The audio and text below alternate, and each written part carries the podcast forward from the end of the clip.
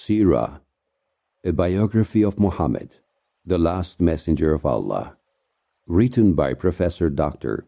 Safwat Khalilovich. Chapter 31 Hamza and Umar embrace Islam.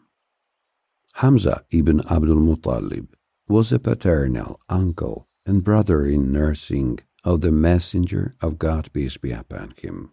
He was an extraordinarily courageous man and a very skillful warrior.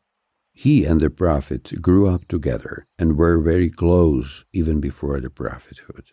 Biographers state that on one occasion Abu Jahl Amr ibn Hisham passed by the Prophet near Safa and insulted him severally on the occasion. The Prophet did not utter a single word in response. Abu Jahl then went to a group of Quraysh who were sitting by the Kaaba, and the news of that event quickly spread around Mecca. Soon afterward, Hamza came by. He was returning from hunting carrying a bow. One woman whom he passed by described to him how Abu Jahl had insulted his nephew Muhammad. Her account made Hamza furious and he went straight to the place in the Kaaba, precinct where Abu Jahl was sitting. The moment he came close to him, Hamza raised the bow and hit him strongly in the head. Will you insult Muhammad now that I am of his religion? he shouted. I declare what he declares. So tell me what you said, if you dare. The people from the Banu Makhzum tribe rose toward Hamza in order to help Abu Jahl, but he told them, Leave Abu Umar alone. I did revile his nephew in a very nasty way. Hamza thus embraced Islam and joined the side of the Messenger of God, peace be upon him, and the first Muslims. When he converted to Islam, Quraysh realized that the Prophet gained great ally and protector, as Hamza would always stand by him. For that reason, they refrained from many things they had intended to do to the Prophet, peace be upon him. Equally interesting is the story of Umar ibn al-Khattab's conversion to Islam.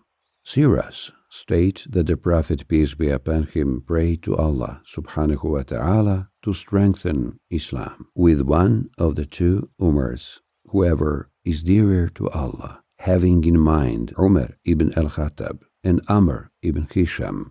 The Arabic name Amr has the same root as the name Umar.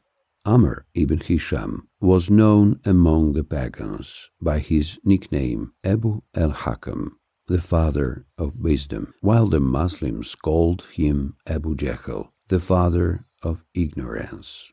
Both Umar and Amr commanded great respect in the Jahiliyyah society and were known for their intensive harassment of the first Muslims. Umar's sister Fatima and her husband Sa'id ibn Zayd had converted to Islam, but they hid it from Umar. Khabab ibn al-Arrat often came to Fatima and Zayd's house to recite the Quran to them. One day, Umar belted on his sword and set off to the messenger of God, who was preaching about Islam and the Quran to some forty companions in the house of Al Arqam. Among the present ones were the Prophet's uncle Hamza, Abu Bakr, Ali, and other companions who had not left for Abyssinia. As Umar walked resolutely toward Al Arqam's house, he came across Nuaym ibn Abdullah, who asked him where he was going. I'm going to Muhammad, that renegade who has split Quraysh, insulted them, brought disgrace on their faith, and reviled their deities, responded Umar. I'm going to kill him, seeing his resolve. Nuaym tried to deter him and told him he should go instead to his own sister Fatima and brother in law Sa'id, who had embraced Islam secretly without Umar's knowledge. Umar then set off to the house of his sister and brother in law to check this information. Khabab ibn al Arat was in Umar's sister's house at that moment, and he had on him one page with the opening verses of Surah 20, Taha. Having heard footsteps, he hid in the house so that Umar would not notice him immediately. However, Umar had heard Khabab's recitation while outside, and he asked as soon as he entered, What was that mumbling I heard? You heard nothing, they answered. By Allah, I did, and I have been told you that you too follow Muhammad's religion. He then dashed at his brother in law, but his sister Fatima jumped deter him. Umar hit her so strongly that her blood gushed forth. Then Fatima and Sa'id admitted they had converted to Islam and told him, we believe in Allah and His Messenger. There, do whatever you will now. When Umar saw his sister's blood, he regretted hitting her, so he pulled himself together. He asked his sister to give him the page they had been reading so that he could see for himself Muhammad's teaching. His sister said she feared he might destroy the page. Umar swore he would give it back. His meticulous sister then said, Brother, you are impure with your idolatry, and only the pure may touch it. Omar then went and washed himself, whereupon she gave him the page with the opening verses of the Surah Taha. The effect of the Quranic text upon Omar was fascinating. As soon as he read the first verses, he said, such beautiful and noble words. Having heard this, Khabab emerged from his hiding place and said, Umar, by Allah, if only you knew how much I wished that you be the one whom Allah would choose answering the prayer of His Messenger. Yesterday I heard him praying, O Allah, strengthen Islam either with Abu al Hakam ibn Hisham or Umar ibn al Khattab. By Allah, that is what I heard. Umar asked Khabab to tell him where exactly the Prophet was at that moment, and when he heard that the Prophet was in Al Arqam's house, he went straight there.